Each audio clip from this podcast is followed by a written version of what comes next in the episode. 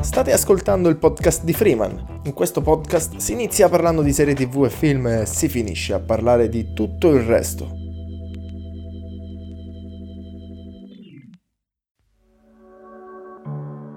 Nell'aria si percepisce una certa tensione. Non sono periodi particolarmente semplici. Da un lato la pandemia, che in una maniera o in un'altra ha polarizzato le nostre vite e quindi i nostri discorsi. Dall'altro il continuo proseguire delle nostre vite secondo criteri che non prevedevano un evento così drammatico.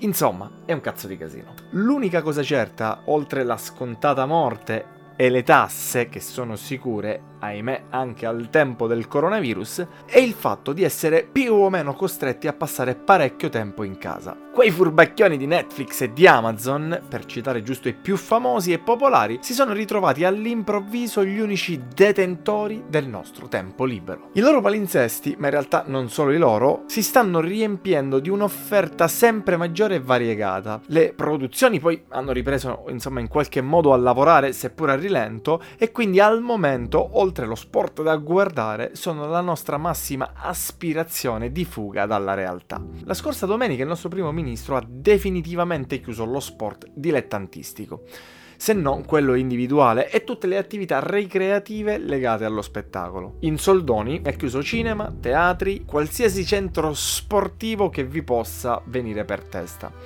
Ora, tralasciando quei coraggiosi circoli di anziani in paeselli semideserti nei boschi dei Nebrodi, dove qualche reduce di guerra si riunisce in totale clandestinità per giocare a briscola, non ci rimane che affidarci, come dicevo prima, allo streaming online. Quello legale.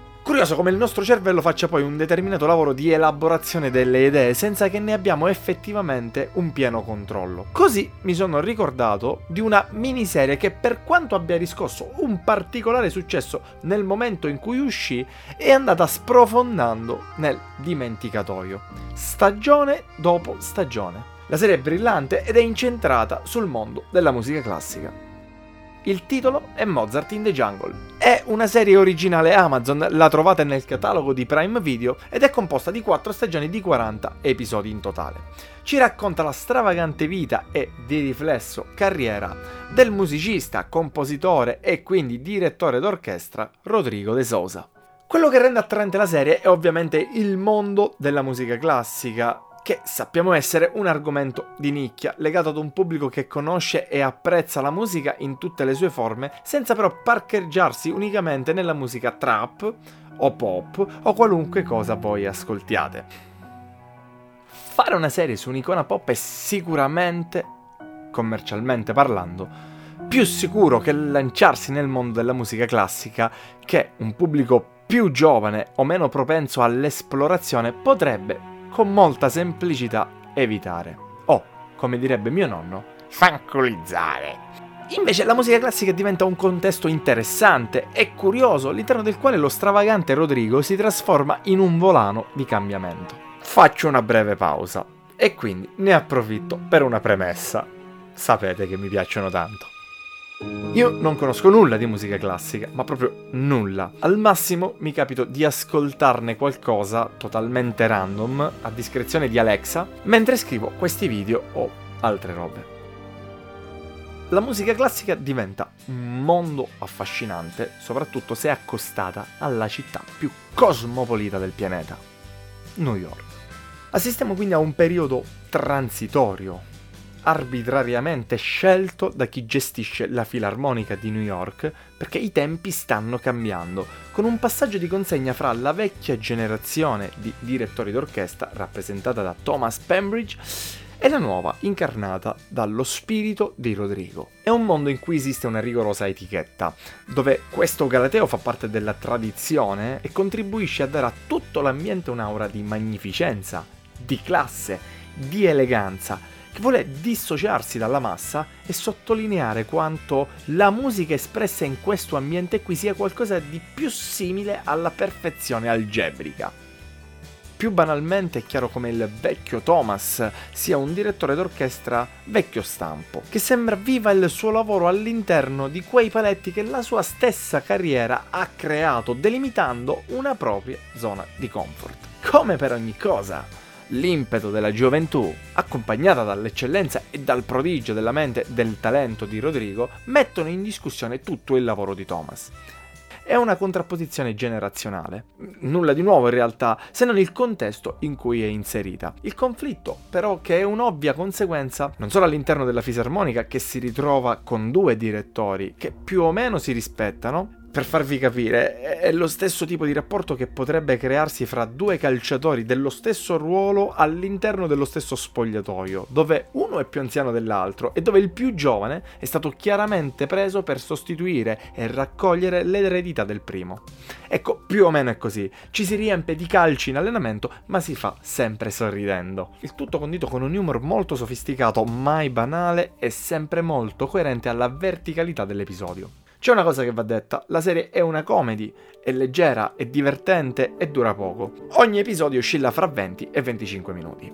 Il motivo per cui mi è venuto in mente in questi giorni, oltre che per necessità di scrivere d'urgenza questo episodio, è che la serie cerca di raccontarci il cambio generazionale in quelle situazioni, in quegli ambienti dove sta già avvenendo un mutamento e in cui proprio gli addetti ai lavori sembrano essere gli ultimi ad accorgersene. Siamo in un periodo di grande cambiamento culturale, non solo a causa della pandemia, ma a causa di problematiche che la pandemia, insieme ad altre crisi, hanno smascherato. Rodrigo De Sosa è un prodigio della musica e lo è anche per il suo modo di approcciarsi alla musica, senza però abbandonare tutta la tradizione che esiste dietro la classica, ma volendo cambiare, anzi plasmarne i costumi rendendoli un po' più propri. È un ricorso della storia, un processo evolutivo al quale non solo siamo sottoposti, posti, ma del quale facciamo parte e siamo promotori. Il duello fra i due direttori crea una situazione che porta inevitabilmente ad un cambiamento dell'orchestra, ma è un cambiamento propositivo, fluido, che non può che far bene all'ambiente. Il cambiamento è inarrestabile, vale in tutte le circostanze in cui vi è del movimento, in cui vi è un qualche tipo di interazione. È anche vero che il cambiamento non è mai facile per nessuno, neppure per chi,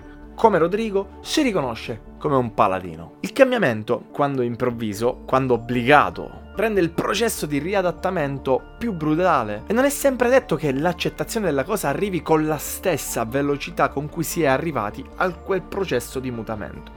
Questo vale per le vicende raccontate nella serie, ma anche per la vita di tutti i giorni. Vi basta accendere la TV per scoprirlo. La serie è tratta da un libro che non ho letto, quindi non saprei neppure cosa inventarmi a riguardo. Dio benedica Wikipedia. La serie però è curiosamente avvincente, perché le dinamiche sociali all'interno della fisarmonica ci prendono e ci catturano soprattutto a causa dei personaggi, ovviamente, che sono costruiti con una brillantezza e si scoprono via via tutti indispensabili. Se Rodrigo, che è il protagonista e per forza di cose il motore di tutto, sono poi tutti i componenti del cast a far funzionare il progetto. L'orchestra si riscopre una giungla, sotto tutti i punti di vista, a causa della forte competizione per raggiungere quel livello di preparazione e quel livello di performance, a causa del momento che la serie vuole rappresentare, un momento di cambiamento cambiamento di cui i personaggi si fanno carico, poco alla volta, smascherando insoddisfazioni relative ad un mondo che inizia a stare loro un tantino stretto. Tutto questo è condito da una leggerezza non indifferente che non ti aspetti nel mondo della musica classica. Guardando quello che ci sta succedendo attorno, osservando come il sistema su cui tutto il nostro mondo si basa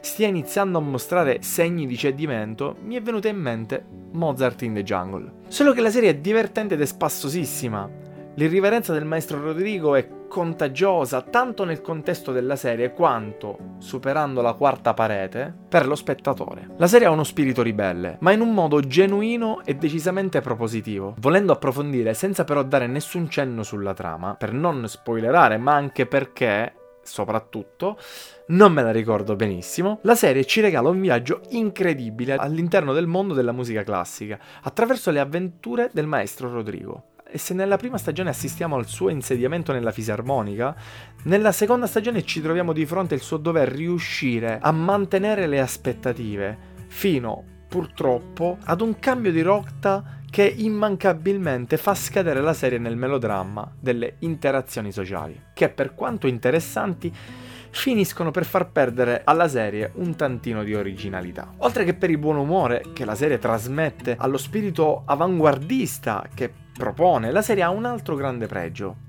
Mi ha fatto riscoprire Christian De Siga, che nel suo ruolo sempre sui generi, ci regala un'interpretazione non indifferente e soprattutto in inglese. Guardate la serie, non ve ne pentirete. E poi potete sempre tornare qui sui miei canali per commentarla e dirmi cosa ne pensate. Se poi siete tanto curiosi quanto lo sono io, la serie potrebbe farvi scoprire quel tipo di musica che tanto snobbiamo e verso la quale spesso e volentieri abbiamo un approccio quasi mistico, da eterni incapaci, da incompetenti. Quando semplicemente è soltanto musica, è un flusso di pensieri e di emozioni che non ha parole, ma solo suoni e melodie che strizzano l'occhio alla logica dei numeri che la compongono.